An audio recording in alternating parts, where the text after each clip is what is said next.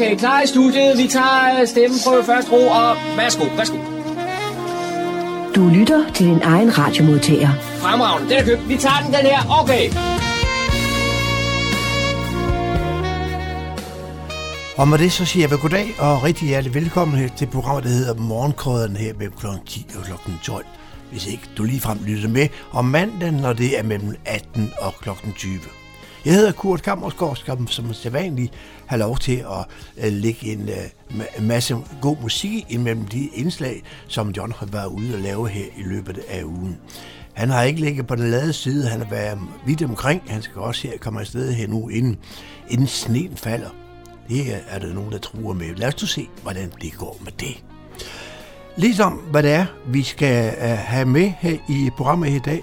Uh, John han har været en tur nede på uh, tinghuset, nede i den gamle rest her i Fredensborg. Der er faktisk øh, en, en julebazar op i det, her i blandt andet også i dag. Og så har han fået snak med dem deroppe, hvor det hele det er gået på. Så uh, lyt med det, og så måske kan nå en tur op på den gamle rest til jule, øh, julebazar deroppe. Hvad skal vi også? Jo, han har også med en tur ude på, øh, på Lindegården. Den var i forbindelse med overrækkelse af årets handicappris 2019. Og øh, han var med, da det, øh, kan man sige, der blev budt velkommen derude, også med begrundelsen.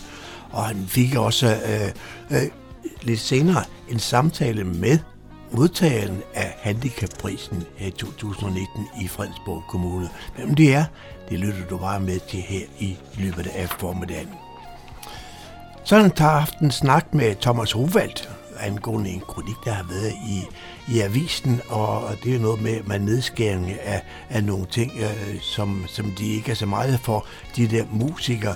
Øh, det har John øh, haft en snak med ham om, og så har han jo også snakket lidt om, at øh, de her, øh, det kommer også her den, jeg tror det er den 15.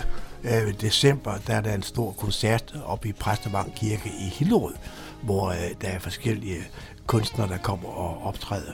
Det er en koncert til fordel for mødehjælpen i Hillerød. Hvad har vi så mere? Jo, der er en, øh, en, en pensioneret sovnepræst, øh, øh Nils Johansen, der, har, øh, der nu er ja, så en forfatter, når han har været skrevet en bog. Den blev frigivet her forleden dag, og den skal, jeg, skal vi høre noget om, hvad det er, den er gået ud på.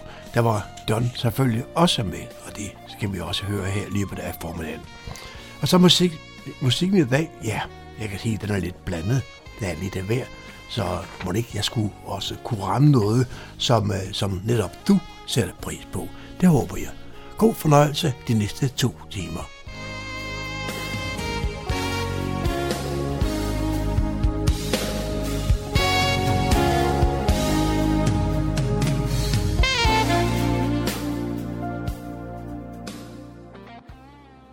Jeg er taget til det gamle tinghus i Fredensborg og er gået ind i den gamle arrest. Og så møder jeg Jette. Jette, der er stor aktivitet her.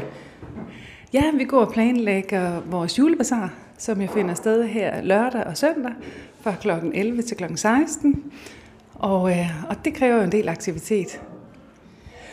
Sidst jeg var her, der var det i forbindelse med en kunstudstilling. Men øh, nu er det jo helt, helt andre aktiviteter, der foregår. I er her også til daglig. Ja, vi, vi i vores firma, Trine Lise og jeg, som har Eurolis Skincare, vi overtog øh, arresten her for lidt over et år siden, i november 2018. Og øh, der holdt vi den første julebazar, og nu har det så den anden. Vi holdt også et arrangement i påsken med et par bob. Og, øh, og vi har til huse her til daglig, hvor vi har kontor og lager og sender og så videre i vores øh, hudplejefirma. Og så har vi lavet det til sådan et øh, arbejdsfællesskab, hvor der er andre, der ligesom os, selvstændige, professionelle selvstændige, som øh, har brug for kontor eller showroom, som er her. Og så har vi simpelthen lejet celler ud. Og det er jo helt fantastisk, fordi der er jo en særlig ånd her. Det er, det er noget særligt at være herinde. Ikke? Øh, alting er jo bibeholdt, som det var i gamle dage, eller i hvert fald meget af det. Ikke? Så det kan man se, når man går her. Der er øh, sengene, der hænger på væggen, ikke? og træmmer og døre og alt sådan noget, som var dengang, ikke? som jeg var med til at give den stemning. Du er ikke bange for, at de glemmer at lukke ud til aften? Nej, det er jeg sjovt nok ikke. Vi havde faktisk overvejet, da vi øh, legede det, om vi var sådan øh, bekymrede, om det var sådan lidt uhyggeligt at være her, men der er en rigtig god stemning, så vi har slet ikke noget problem med at være her. Nej. Og hvilke aktiviteter er der i huset øh, nu? Ja, altså til hverdag? Ja. ja. Jamen altså, vi har, vi har sådan et arbejdsfællesskab, eller hvad kan man sige, sådan et fællesskab, i, hvor vi alle sammen har en eller anden vinkel på noget bæredygtigt, eller i hvert fald noget kvalitet. Ikke? Og det er ligesom noget, vi sådan holder i hævd, fordi vi, vi vil gerne have, at de alle sammen er brands, der bærer ligesom ind til hinanden. Ikke? Og øh, lige nu så har vi en guldsmed, guldsmed Sabine, Øhm, så har vi øh, Vicky Zoe, som laver sådan paper cuts, altså øhm, papirkunst. Og vi har Ane, som har øh, Las Vegas, som er bæredygtige livsstilsprodukter og tøj. Og så har vi Bruno, som har øh, Champagne Avenue, øh, som er økologiske bobler. Og så har vi sådan, øh, nogen, der sådan låner det lidt en gang imellem. Men vi har faktisk et par ledige celler, så hvis der er nogen, der er interesseret, og som har øh, en, altså en vinkel på, øh, og som er, øh, det er et arbejde, sådan lever af, ikke? så har vi ledige celler. Og hvordan får man så fat i dig? Så kommer man bare forbi. Eller så skriver man til os på info Hvordan er du egentlig kommet på den idé, at du skulle i arresten? Ja, ja egentlig så, vi havde underetage nede ved tandlægen af Hus. Og det var vi meget glade for. Det er jo en fantastisk Patricia Villa med sprossede vinduer og helt exceptionelt dejligt lysindfald. Men de skulle jo udvide og bruge det selv. Så var vi jo nødt til at flytte. Og så stod vi og havde brug for noget og kiggede os omkring. Så så vi, at det gamle arresthus her var ledigt. Og øh, vi kunne simpelthen ikke dyre os, for vi skulle ned og se det. Og øh, det var jo sådan øh, efterår, det var mørkt, og det var sent eftermiddag, at vi kom ind, og der var masser af spindelvæv, og malingen hang i laser, ikke? Og Trine Lisa og vi gik bare rundt, det tager vi, vi tager det, vi tager det, vi vil have det, vi elsker det. Og det har vi gjort det siden. Det, det, vi, vi synes, det er et fantastisk sted at være. Så det var egentlig lidt tilfældigt. Kan du fortælle lidt mere om det arrangement, der kommer i den kommende weekend? Ja, vi har julebazar i arresten 2019, øh, lørdag og søndag fra kl. 11 til kl. 16. Og øh, nu er det jo sådan tredje gang, vi har sådan et arrangement heroppe, så øh, draget af nogle erfaringer, så det bliver sådan et, et arrangement, hvor der er ret meget at komme efter. Der er lækker mad, og der er øh, livstidsprodukter, og der er både til mænd og til kvinder, og alt sammen har sådan øh, altså kvalitet. Det er ikke sådan øh, det spraglede nisselandskab, men er sådan en vinkel på kvalitet egentlig, ikke? Og meget af det er økologisk også. Det mad og drikke og så videre. Men så vil jeg ønske dig god arbejdsløst, for I har jo travlt. Ja, tak skal du have. Vi håber, eller vi har travlt, og vi håber, der kommer mange. Det var John Marco, der havde produceret dette indslag. Den 3. december var det International Handicapdag, og det blev også markeret i Fredensborg Kommune. Og det gjorde man ved at uddele årets handicappris. Det foregik på Lindegården i Fredensborg. Det er formanden for DH Fredensborg, Jens Andersen, der byder velkommen. God aften, og øh, rigtig hjertelig velkommen til øh, den aften, hvor vi skal uddele Fredensborg Kommunes øh, handicappris 2019. Jeg hedder Jens Andersen.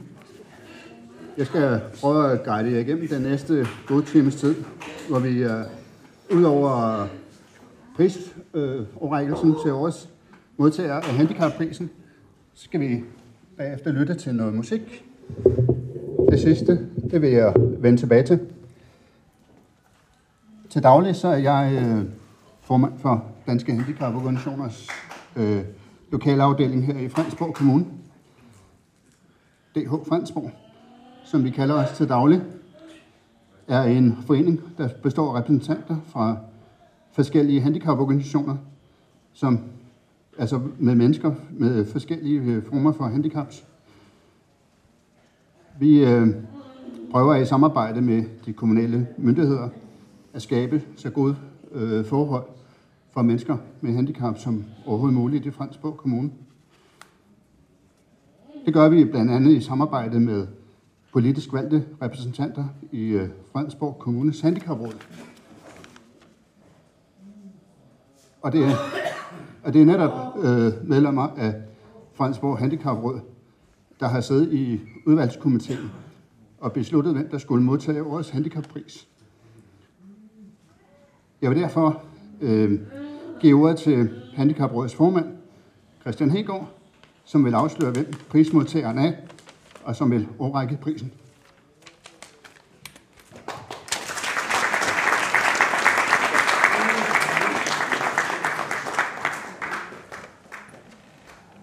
På vegne af priskomiteen vil jeg først og fremmest sige tak for de mange gode nomineringer, vi har fået.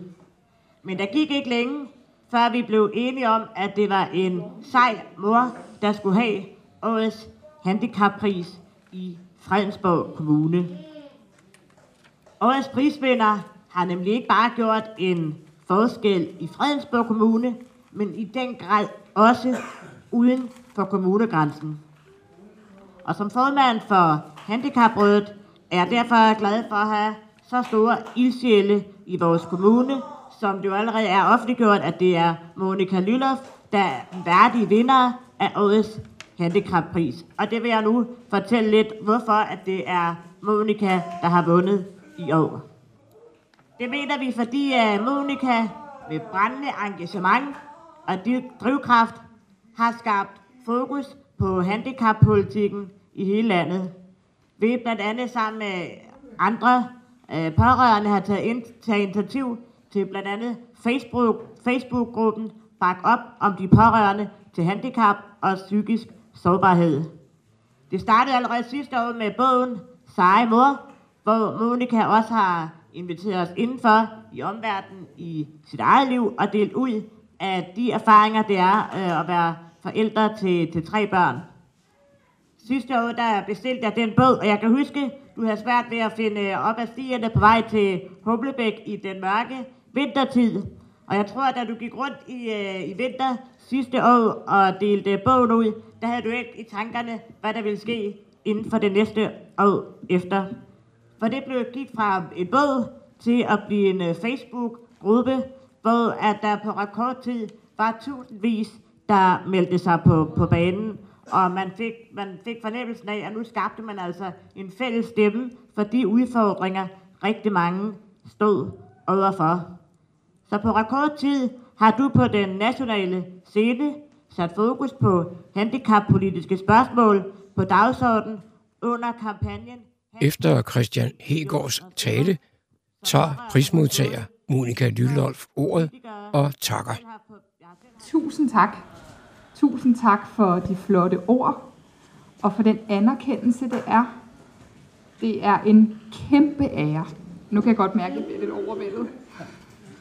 Øhm. For det har jo ikke været helt nemt at nå dertil, hvor jeg står her. Øhm, grunden til, at jeg står her i dag og har kunne gøre det, jeg gør lige i øjeblikket, øh, det skyldes jo, at vi hjemme hos os nu får den rigtige hjælp. Øhm, hvilket er enormt vigtigt, når man nu øh, er en familie, hvor et handicap eller en diagnose pludselig bliver en del af, af livet derhjemme. Øh, man kan gøre rigtig, rigtig meget selv som familie, fordi det er jo ikke alting, man kan forvente kommer udefra. Men det er ikke alting, vi kan selv. Det vil sige, at mange gange er der nødt til at komme noget hjælp udefra. Og øhm, det får vi nu. Men realiteterne er, at sådan er det bare ikke alle steder. Tværtimod er der rigtig, rigtig mange mennesker i hele landet, der lige nu kæmper for at få lov til at leve, og ikke bare overleve. Øhm, og det er faktisk det, den gruppe, som jeg har været med til at skabe, sætter fokus på, netop hvor vigtigt det er, at man anerkender, at det ikke alle, der bare kan selv. Der er rigtig mange, der har brug for hjælp. Og øhm, nu er vi knap 20.000 medlemmer i denne her.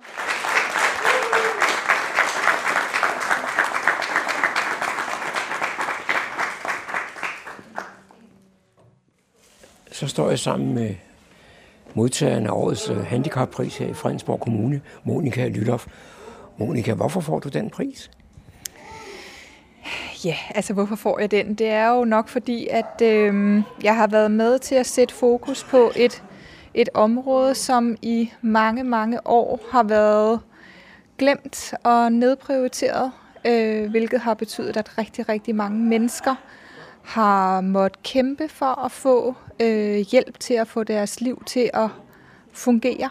Øh, og øh, jeg tænkte, at med den baggrund, jeg selv har som mor med, med tre børn med hver deres diagnoser, hvor at øh, vi som familie har måttet kæmpe for, for at få den nødvendige hjælp, og nu er kommet på den anden side og rent faktisk får hjælpen, har kunne mærke, hvor stor en betydning det har. At man ikke bare skal overleve, men man rent faktisk kan leve et liv som familie og have noget overskud til hinanden. Øhm, og fordi at mine børn har de forskellige diagnoser, har jeg været medlem af rigtig mange forskellige grupper og foreninger, øh, som hver især koncentrerer sig om forskellige diagnoser, og har jo kunne se, at ligegyldigt hvilken diagnose det har handlet om, har det været de samme problematikker, folk står i. Og det er over hele landet. Øhm, så det her med at få udbredt øh, fokus fra, at det har handlet om enkelt kommuneproblemer eller enkelt diagnoseudfordringer, til faktisk at, at fjerne fokus fra det til et mere nationalt fokus og sige, at det er altså et område, som har rigtig meget brug for oprejsning. Øh, sådan så, at mennesker kan leve et godt liv, selvom at de har et handicap. Udover at være mor til disse tre børn, hvad er din baggrund så for at gå ind i det her? Jamen altså, jeg valgte jo øh, at skrive en bog om det at være pårørende.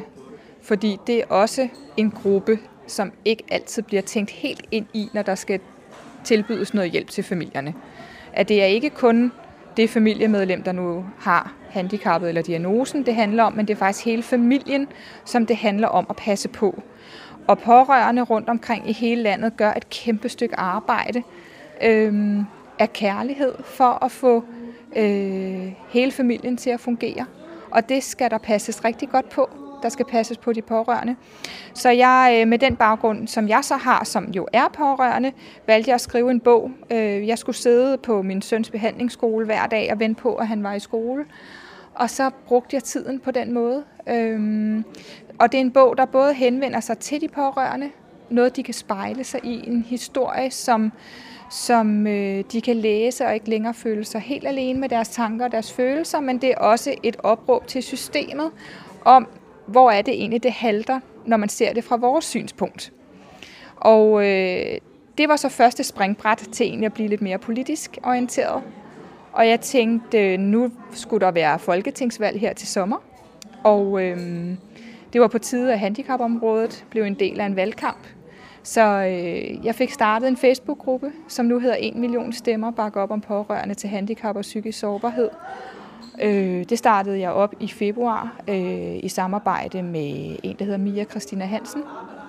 Og nu har vi knap 20.000 medlemmer. Øhm, og har lige været til morgenmad hos øh, ministeren i dag, og har været til møde med handicapordføreren for SF.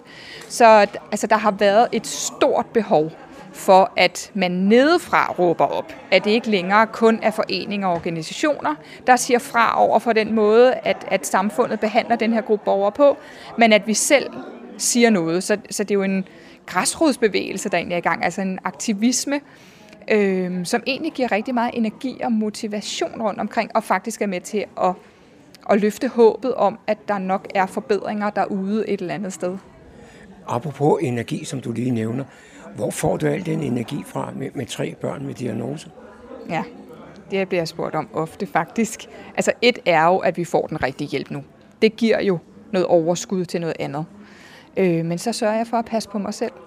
Fordi øh, man kan ikke forvente, at al hjælp kommer udefra. Man er også nødt til at gøre noget selv. Og jeg kan rigtig godt lide det der ordsprog. Hvis livet serverer dig citroner, så lav noget limonade. Øh, få det bedste ud af det, som livet nu byder dig. Og vi har altså nogle livsvilkår hjemme hos os, som jeg ikke kan lave om på. Og så har jeg jo bare måttet tænke, jamen, hvordan får jeg så det bedste ud af det? For jeg kan ikke lave det om. Så må jeg få det bedste ud af det. Så jeg, øh, jeg har valgt at ændre min måde at se livet på. øh, tage de positive ting, som, som det nu byder. Øh, se øh, mine børns øh, sjove idéer og skæve hjerner som en kæmpe gave.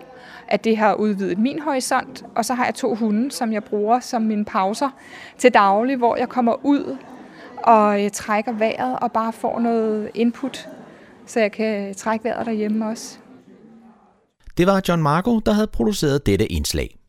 For nogle dage siden var der en kronik i politikken, der hed Red Copenhagen Phil, inden det er for sent. Og så er jeg så heldig, at jeg sidder sammen med kronikøren her, nemlig Thomas Hovald. Hvorfor sådan en kronik? Jamen, jeg har jo øh, skrevet og været så heldig, at jeg har fået optaget en kronik øh, omkring det vilkår, som øh, Copenhagen Phil eller Sjællands Symfoniorkester har at arbejde med i øjeblikket. Og de er, øh, de er presset på økonomien. Det er der mange kulturinstitutioner, der er, men de her er ekstra presset på økonomien på grund af nogle øh, omfordelingspolitiske øh, beslutninger og omkring nogle beskæringer inden for det her område, som jo har stået på i mange år, men som, øh, som rammer ekstra hårdt lige nu, fordi at øh, hvad kan man sige, det, det går ind og piller ved antallet af, af ansatte, der kan være i sådan et orkester. Og, og det kan man sige, det er der måske ikke noget odiøst i, i en besparelsesperiode.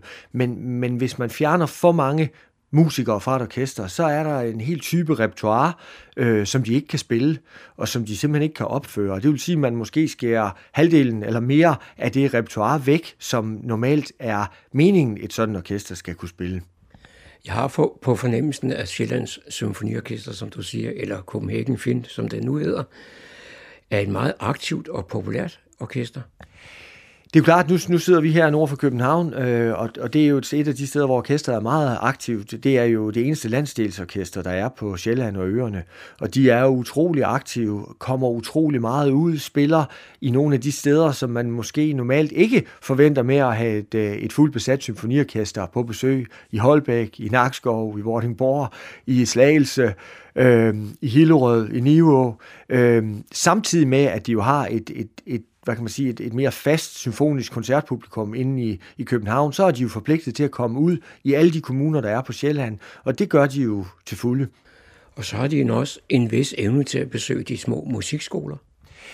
Altså, det må man sige, de har jo gennem årene, faktisk gennem de sidste 20 år, oparbejdet et, øh, et samarbejde med musikskoler og folkeskoler og institutioner, hvor de kommer ud og underviser, spiller koncerter, laver workshop, lader de unge mennesker, lader eleverne, hvis man må kalde det det, øh, prøve forskellige øh, instrumenttyper i nogle karuselordninger, samtidig med, at børnene på et senere tidspunkt i sådan et forløb bliver investeret ind til en, til en rigtig koncert ind i koncertsalen inde i København. Når jeg sidder og læser kronikken, så opfatter jeg det ikke som om, den er skrevet til mig, men den nærmest er skrevet til vores politikere.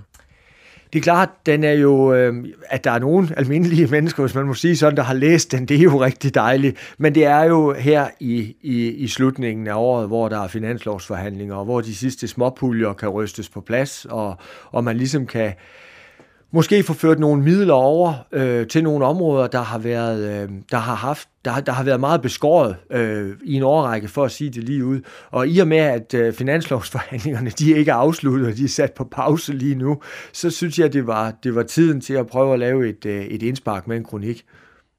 Nogle gange, når ting har været etableret i rigtig mange år, så kan man få en fornemmelse af, at sådan er det, og der sker ikke noget på, på fronten. Det er meget rigtigt, man har måske nok. Selvfølgelig er der nogle ting, der, der bare bliver, hvad kan man sige, vane, eller der bliver fast repertoire, eller der bliver tilbagevendende begivenheder år efter år. Det er jo sådan set godt nok. Øh, og derfor kan man måske godt henfalde til at tro, at, at sådan et orkester, der sidder og arbejder, det er støvet og gammelt og, og musbegroet. Men, men vi har altså med et landsdelsorkester at gøre her, som, som om nogen har inddraget nye virkemidler og nye kunstnere, moderne kunstnere og rytmiske grupper, for at nå ud til et andet og ofte yngre publikum med korte koncerter, der ligger tidligt på dagen, som ikke ligger i, i ulvetimen eller i spisetiden, samarbejde med forskellige vokalensembler, samarbejde med rytmiske sanger og musikere, og, og, og så et, et kæmpestort fokus på, på arbejde med børn og unge og deres tilgang til klassisk musik. Så, så det kan godt være, at der er nogle ting, der er støvet. Det er jo godt, hvis der er et repertoire, eller hvis der er nogle mennesker, der vil høre det repertoire. Men jeg synes virkelig, det er et orkester, der om nogen har, har, har gentænkt deres opgave og, og fulgt med tiden øh, og har fundet på og, og medvirker ved utrolig mange spændende og nye ting øh, året igennem. Hvad er grunden til, at, at du blander dig i det? ja, det er jo sådan set et godt spørgsmål. Det kunne man jo sige, det kunne jeg jo bare lade være med. Altså, jeg har jo i årenes løb nyt godt af utrolig mange koncerter med Copenhagen Phil. Jeg har været med til at lave musikskoleprojekter med dem. Jeg har været med til at have en gruppe af dem ude og spille på børneafdelingen på Hillerød sygehus.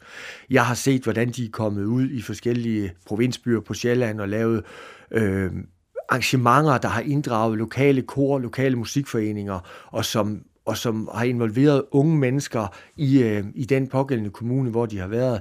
Og jeg synes jo på en eller anden måde, at, at halvdelen af landets befolkning bor på Sjælland og øerne, og det er på trods af, at jeg er fra Jylland, så synes jeg, at der er en skævvridning i forhold til det øh, grundlag, som Copenhagen Phil har for at leve op til, til de forventninger, eller de krav, der er ifølge musikloven, men, men også i forhold til den forpligtelse, de har til de øh, kommuner, øh, der er på, på Sjælland og øerne. Og så kan man sige, nu er du fræk nok, så er det jo noget, der, der ligger mig på hjertet. Det er jo et, et felt, jeg selv beskæftiger mig med, og det er noget, jeg har arbejdet med i mange år. Og, og jeg synes jo, det er, vil være katastrofalt, at man ikke kunne sætte øh, forestillinger op med den jyske opera, eller man ikke kan spille romantisk musik, eller man ikke kan spille, spille musik, der kræver en stor besætning, fordi at orkestret simpelthen er så udsultet og så lille, øh, at det ikke er muligt at spille det repertoire.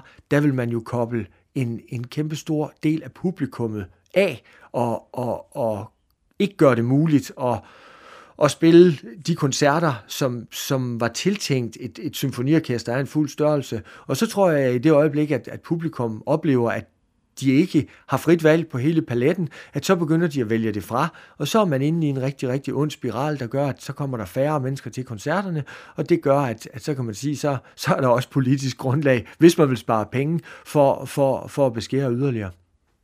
Jeg sidder her sammen med koncertarrangør Thomas Hovald, der traditionen tro har en koncert i Præstevang Kirke i Hillerød. Og Thomas, hvem er det, du har med denne gang? Jamen, øh, jeg har en helt flok med af musikere fra rundt omkring i Europa. Jeg har en del øh, med fra London, fra London Symphony Orchestra.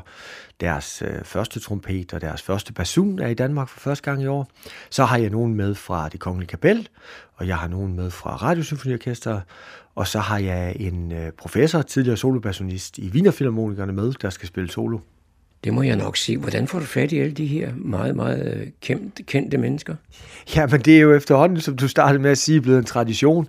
Øh, det er femte gang, vi skal lave øh, koncerten oppe i Præstevaren Kirke til fordel for Møderhjælpen i Hillerød.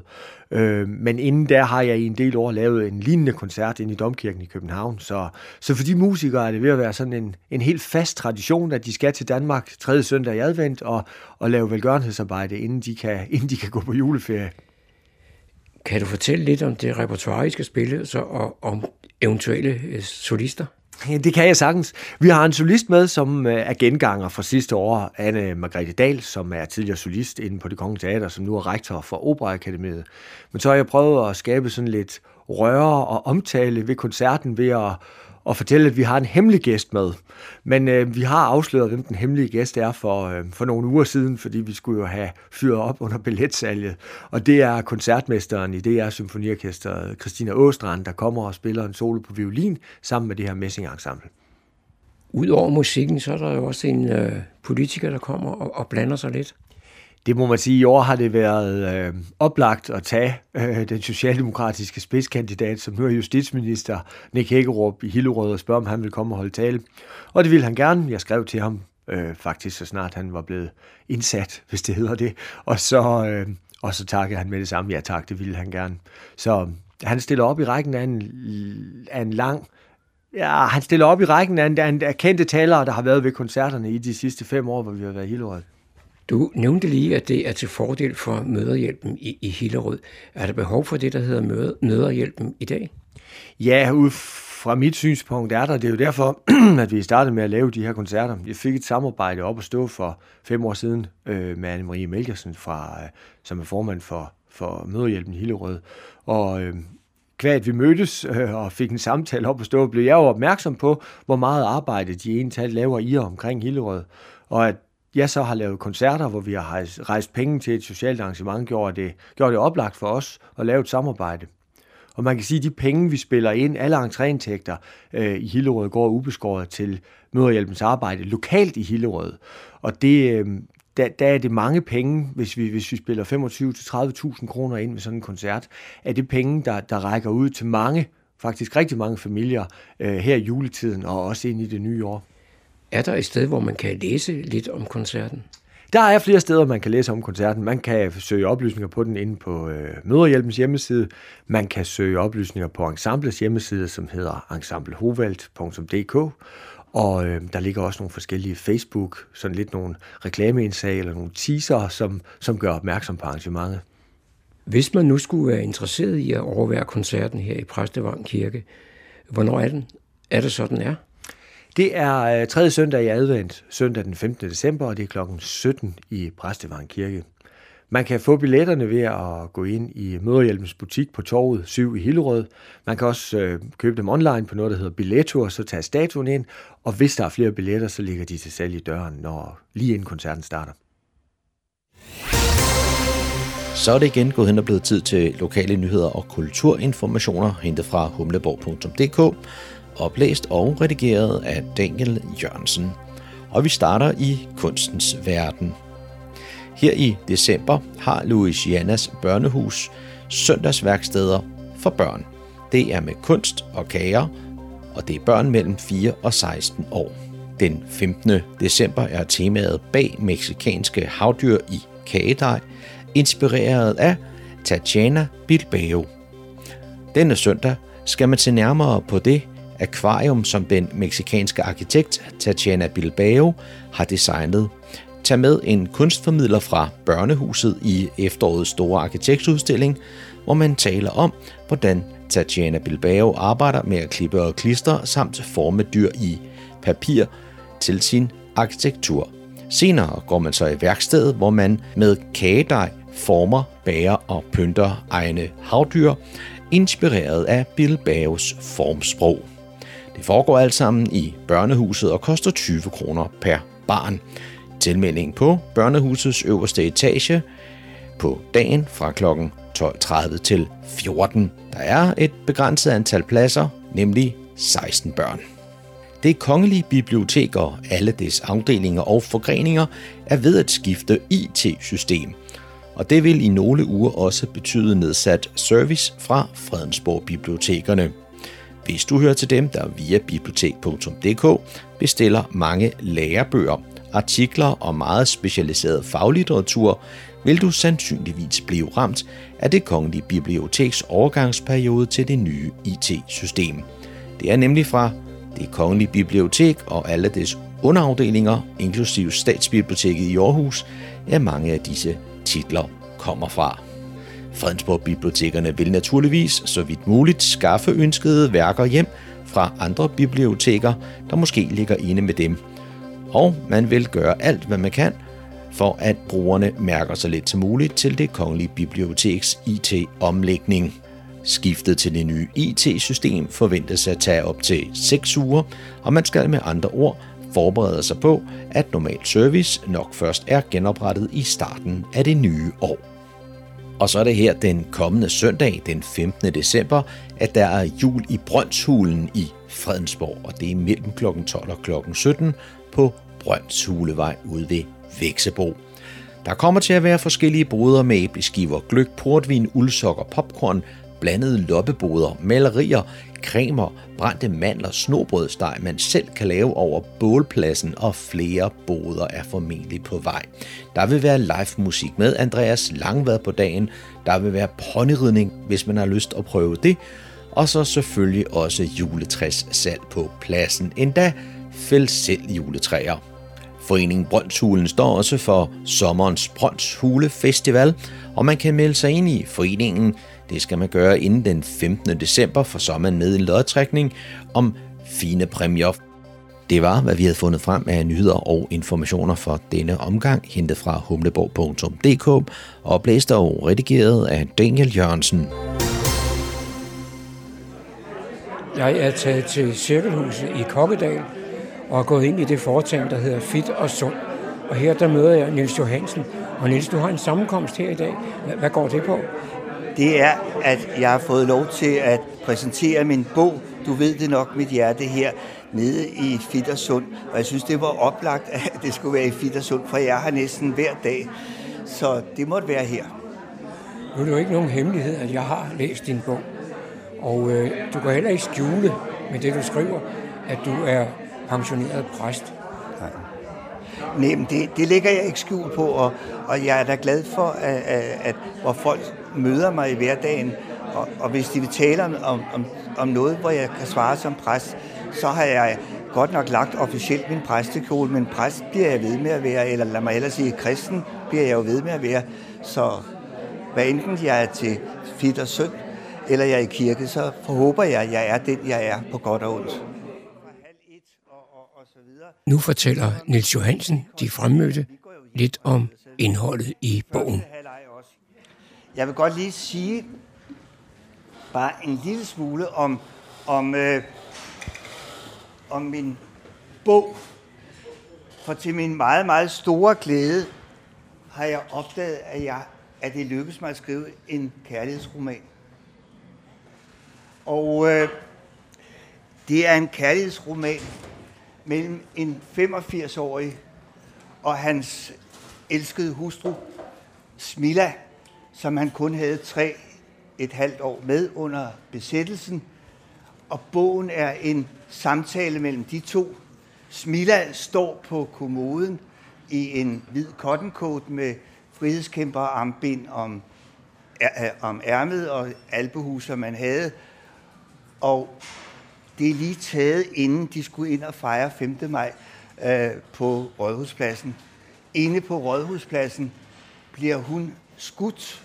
Hun er højgravid og overlever ikke, og det gør deres, øh, deres lille ventende dreng selvfølgelig heller ikke. Og lige inden hun dør, så siger hun til Johannes, nu skal du tage dig af de børn, som vi ikke fik sammen. Og bogen er så en samtale mellem Smilla og mellem Johannes. Johan, den starter den dag, Johan, eller lige inden Johannes bliver 85. 85, hvad ønsker man sig til sin 85 års fødselsdag? Gode drømme. Drømme, hvor jeg igen møder min elskede Smilla.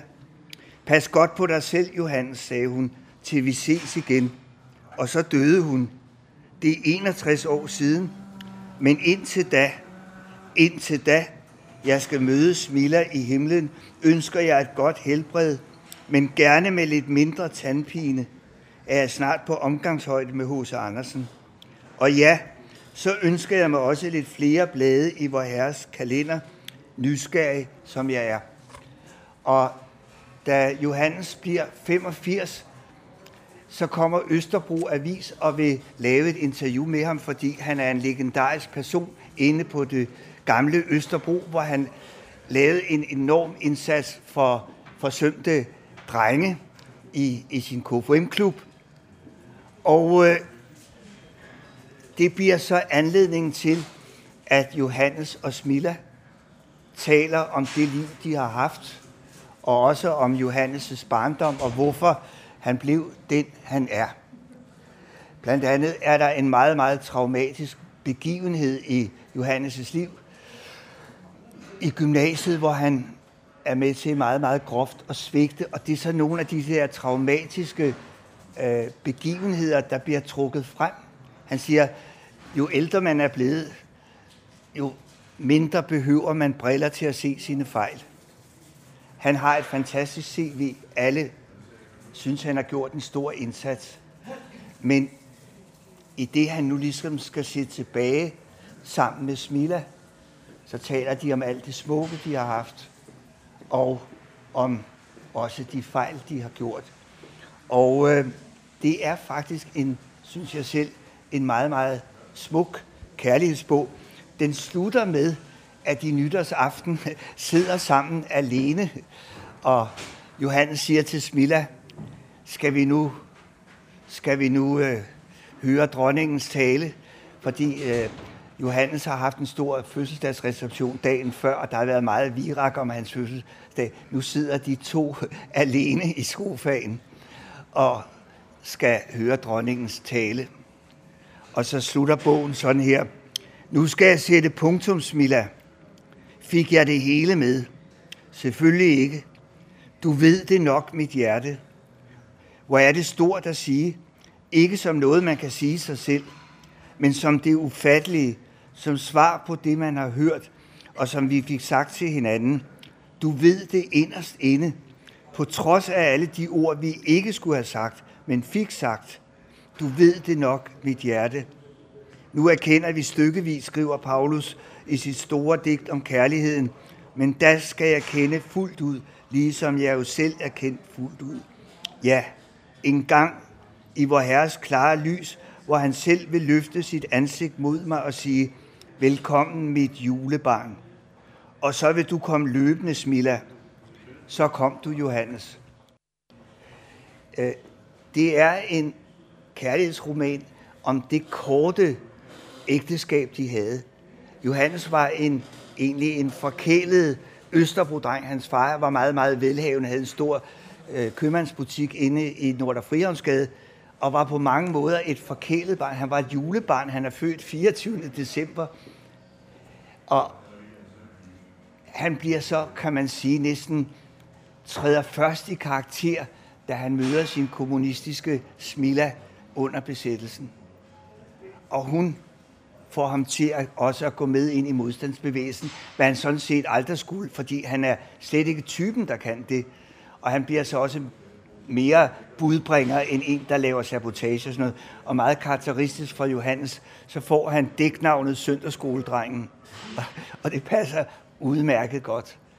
Men han træder i karakter i kraft af Smilla, og i kraft af Smilla gør han dette enorme arbejde øh, for børn der på Østerbro.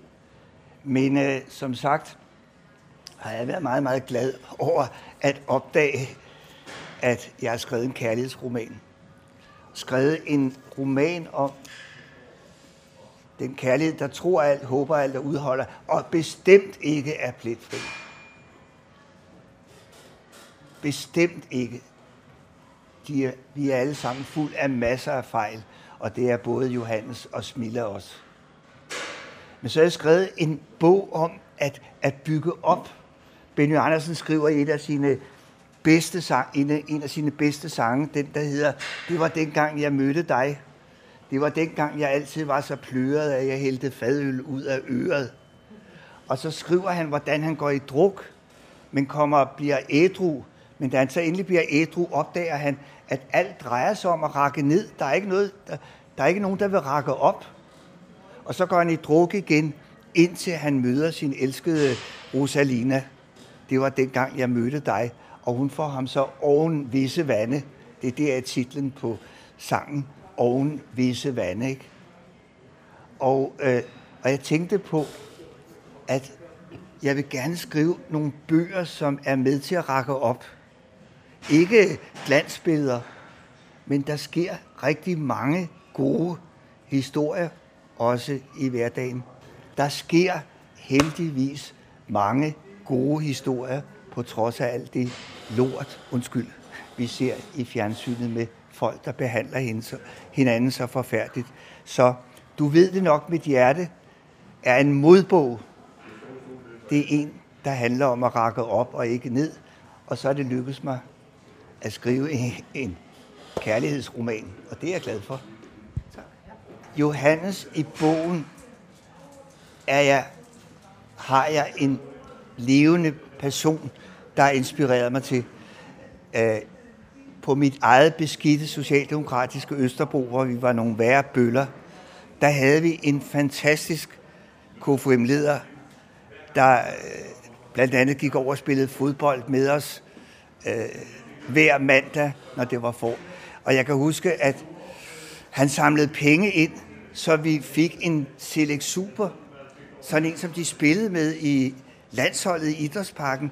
Og når vi gik over og skulle spille fodbold i, på Fældeparken, så bar vi den nærmest som om det var et relikvie. Han tog med os på sommerlejr og alt muligt. Og derfor vil jeg gerne skrive en bog om en person som ham. Men Johannes i bogen her har en helt anden historie, fordi min person, der hedder Knud Kadel, det vil jeg gerne sige. Han var ikke med i modstandskampen, og han havde heller ikke en meget velhavende familie, som Johannes har her. Og, og han var heller ikke gift med en smiler, der blev skudt under krigen. Så alt det er, er fiktion, men jeg har en levende model, og det er, det er ligesom en bog, jeg skylder at sige de mennesker, der tog med os på sommerlejr, de mennesker, der gjorde en hel masse for os. Og det kunne være fodboldtræner, det kunne være søndagsskoleleder, det kunne være skolelærer, der havde, der havde syn for den, den bagerste, der skrev diktat med en masse af røde streger, som det kunne have været mig. Det, det må du godt slet. Nej. Nej. Ja. Jeg kom til at tænke på her, da jeg skrev bogen, på Tove Ditlevsens debutroman, der hedder Man gjorde et barn for træd. Og vores generation, der sidder her, der er så mange, mange børn, der er blevet gjort for træd af, enten at de som Bent, der sidder der, måtte til Sverige en tur. Deres forældre var i korsetlejr. Deres forældre var øh, aktive i modstandskampen. Deres forældre var på den forkerte side. Nogle gange, hvor jeg var ude og holde foredrag, så har folk kommet op grædende og sagt, du har lige fortalt om mig. Jeg glemmer aldrig en, der fortalte, hun var på alder med mig, at hendes mor var en såkaldt tyskertøs. Det vil sige, at hun var blevet forelsket i en tysk soldat. Hun var ikke nazist. Og faren var så blevet sendt til Østfronten. Og hun måtte skifte skole syv gange, fordi det der rygte. Og så prøvede de, da hun blev lidt ældre, at tage ned og, og prøve, om de kunne etablere øh, familien igen i Tyskland, hvor faren overlevede, men det kunne de ikke. Der er så mange af vores generation, der slæber rundt på en meget, meget tung historie. Så jeg vil sige, at når vi fejrer 4. maj i år, 75 år efter, så skal man sandelig også tænke på, der er en meget stor generation, der stadig lever. Vores forældre er døde, men den generation lever, som også har betalt en meget, meget stor pris.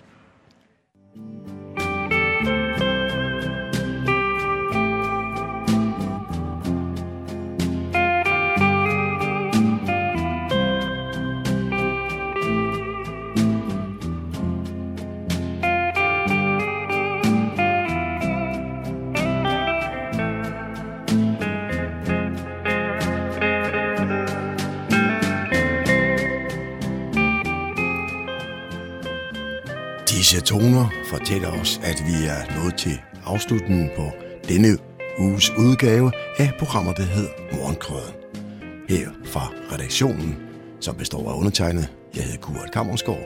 Ja, der siger jeg tak for nu, og på genhør en anden god gang.